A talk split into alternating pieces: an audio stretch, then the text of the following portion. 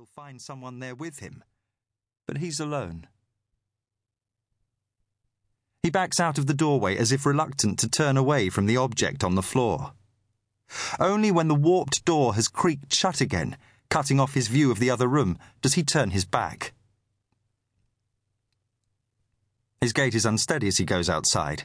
The old dog greets him, but is ignored as the man reaches inside his coat and fumbles out a pack of cigarettes. His hands are trembling, and it takes three attempts for him to ignite the lighter. He draws the smoke deep into his lungs, a nub of glowing ash chasing the paper back towards the filter. By the time the cigarette's finished, his trembling has steadied. He drops the stub onto the grass and treads it out before bending down to retrieve it. Then, slipping it into his coat pocket, he takes a deep breath and goes to make the phone call. I was on my way to Glasgow Airport when the call came.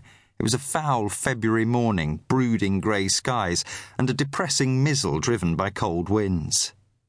The east coast was being lashed by storms, and although they hadn't worked their way this far inland yet, it didn't look promising. I only hoped the worst would hold off long enough for me to catch my flight. I was on my way back to London, having spent the previous week first recovering, then examining a body from a moorland grave out on the Grampian Highlands. It had been a thankless task. The crystalline frost had turned the moors and peaks to iron, as breathtakingly cold as it was beautiful. The mutilated victim had been a young woman who still hadn't been identified. It was the second such body I'd been asked to recover from the Grampians in recent months. As yet, it had been kept out of the press, but no one on the investigating team was in any doubt that the same killer was responsible for both one who would kill again if he wasn't caught, and at the moment that wasn't looking likely. What made it worse was that, although the state of decomposition made it hard to be sure, I was convinced that the mutilations weren't post mortem. So, all in all, it had been a grueling trip, and I was looking forward to going home. For the past 18 months, I'd been living in London, based at the Forensic Science Department of a university. It was a temporary contract that gave me access to lab facilities until I found something more permanent.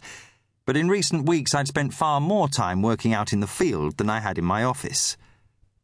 I promised Jenny, my girlfriend, that we'd be able to spend some time together after this. It wasn't the first time that I'd made that promise, but this time I was determined to keep it. When my phone rang, I thought it would be her, calling to make sure I was on my way home. But the number on the caller display wasn't one I recognised. When I answered, the voice at the other end was gruff and no nonsense.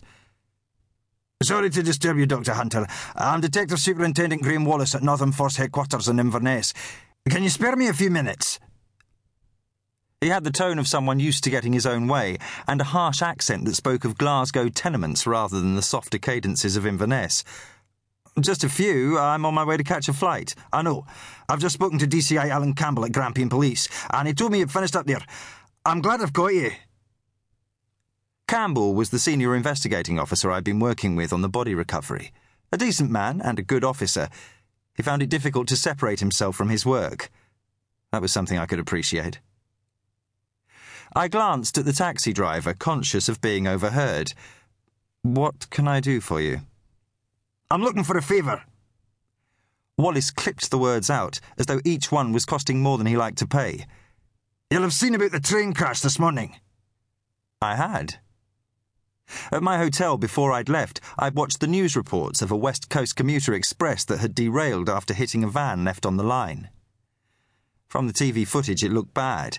The train carriages lying mangled and twisted by the track. No one knew yet how many people had been killed. We've got everyone we can up there now, but it's chaos at the moment, Wallace continued. There's a chance the derailment was deliberate, so we're having to treat the whole area as a crime scene. We're calling on help from other forces, but right now we're running at full stretch. I thought then I could guess what was coming. According to the news reports, some of the carriages had caught fire, which would make victim identification both a priority and a forensic nightmare. But before they could even begin, the bodies would have to be recovered, and from what I'd seen, that was still some way off. I'm not sure how much help I'd be at the moment, I told him. It isn't the crash I'm calling about, he said impatiently. We've got a report of a fire death out in the Western Isles.